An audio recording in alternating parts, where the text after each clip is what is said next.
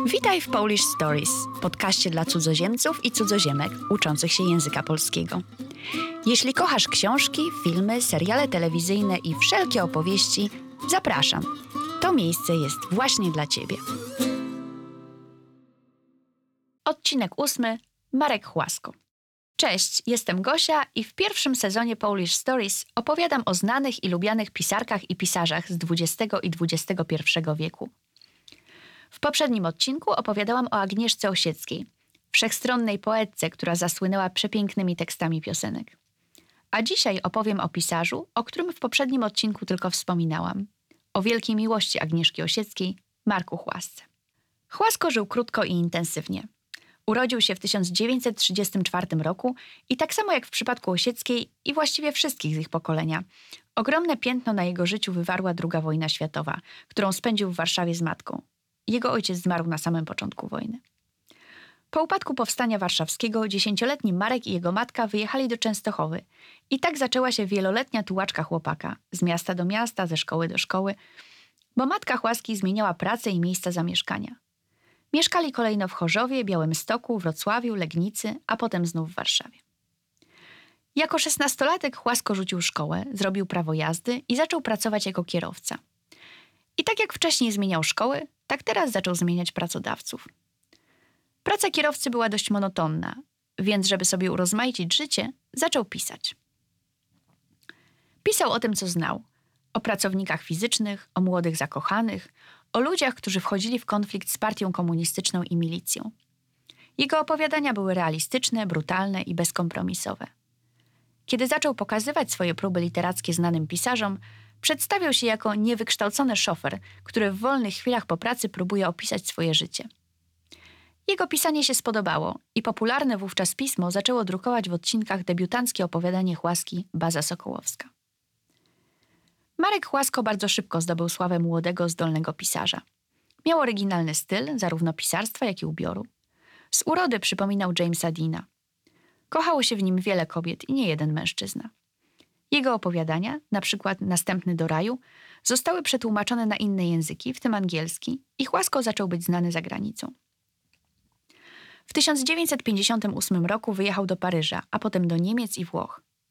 Ale gdy paryskie pismo Kultura opublikowało jego antykomunistyczne opowiadanie Cmentarze, nie miał już po co wracać. Polska Zjednoczona Partia Robotnicza, która rządziła wówczas Polską, uznała go za wroga ojczyzny i nie chciała wpuścić z powrotem. Wiele osób zabiegało o zezwolenie na powrót Chłaski do Polski, m.in. Agnieszka Osiecka, która tęskniła za ukochanym, ale na próżno. Chłasko poprosił o azyl polityczny w Berlinie Zachodnim, a po kilku miesiącach wyjechał do Izraela. Znów nie mógł sobie znaleźć miejsca. Trudno mu się było odnaleźć w innych krajach, bo nie miał zacięcia do nauki języków obcych. Pracował fizycznie, żeby zarobić na życie. W 1960 roku zamieszkał w Niemczech, gdzie ożenił się z niemiecką aktorką Sonią Ziemann. Sześć lat później wyjechał do Stanów Zjednoczonych na zaproszenie reżysera Romana Polańskiego, który chciał u niego zamówić scenariusz, ale szybko się rozmyślił. Chłasko znalazł w Stanach inną propozycję, tym razem od amerykańskiego reżysera Nicolasa Reya. Ale tutaj też do niczego nie doszło, tym razem z winy Chłaski. Wdał się on mianowicie w romans z żoną Reya, a gdy romans ten wyszedł na jaw, Chłasko stracił zarówno szansę na pracę przy filmie, jak i swoje małżeństwo z Sonią Ziman.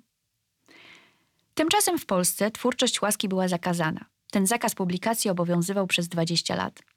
Chłasko pisał o ludziach z nizin społecznych, o romantycznych buntownikach, idealistach i samotnikach. Jego proza była zupełnie inna od obowiązującej wówczas literatury socrealistycznej. Indywidualizm był postrzegany jako coś podejrzanego i zachodniego. Marek Chłasko pozostał w USA i to tam w 1968 roku zdarzyło się coś, co zmieniło życie pisarza i najprawdopodobniej doprowadziło go do śmierci. Chłasko przyjaźnił się z kompozytorem Krzysztofem Komedą. Nie wiem, czy znasz jego nazwisko, ale zapewne znasz przynajmniej jeden utwór przez niego napisany. To właśnie Krzysztof Komeda skomponował słynną kołysankę Rosemary z filmu Romana Polańskiego Dziecko Rosemary. W grudniu 68 roku Chłasko i Komeda spacerowali sobie ulicami Los Angeles, gdy doszło między nimi do przyjacielskiej sprzeczki i przepychanki, w wyniku której Komeda upadł i uderzył się w głowę. Niestety był to bardzo niefortunny upadek. Komeda stracił przytomność i wkrótce okazało się, że ma krwiaka mózgu. Lekarze walczyli o jego życie przez cztery miesiące, ale młody kompozytor niestety zmarł. Kiedy leżał w śpiączce, Marek Chłasko powiedział żonie komedy: Jeśli Krzysio umrze, to ja też pójdę. Dwa miesiące po śmierci Krzysztofa Komedy Marek Chłasko pojechał do Niemiec, gdzie zmarł w wyniku zapaści spowodowanej połączeniem dużej ilości środków nasennych z alkoholem. Wygląda na to, że pisarz nie mógł dźwignąć odpowiedzialności za śmierć przyjaciela. Chłasko miał wówczas 35 lat, a Komeda 38. Marek Chłasko jest autorem 11 powieści, ponad 30 opowiadań oraz tomu wspomnień Piękni dwudziestoletni. To właśnie do tego tytułu nawiązała Agnieszka Osiecka w tytule swojej książki Szpetni czterdziestoletni. Niektóre z dzieł Chłaski zostały przetłumaczone na inne języki: angielski, niemiecki, francuski, rosyjski, ukraiński, szwedzki i czeski, a być może też inne, ale nie udało mi się ich znaleźć. Marek Chłasko jest pochowany na cmentarzu powązkowskim w Warszawie. Tam, gdzie Agnieszka Osiecka, Joanna Chmielewska, o której opowiadałam w trzecim odcinku podcastu, i wielu innych znanych Polaków. Na grobie Chłaski jego matka kazała wykuć napis: Żył krótko, a wszyscy byli odwróceni.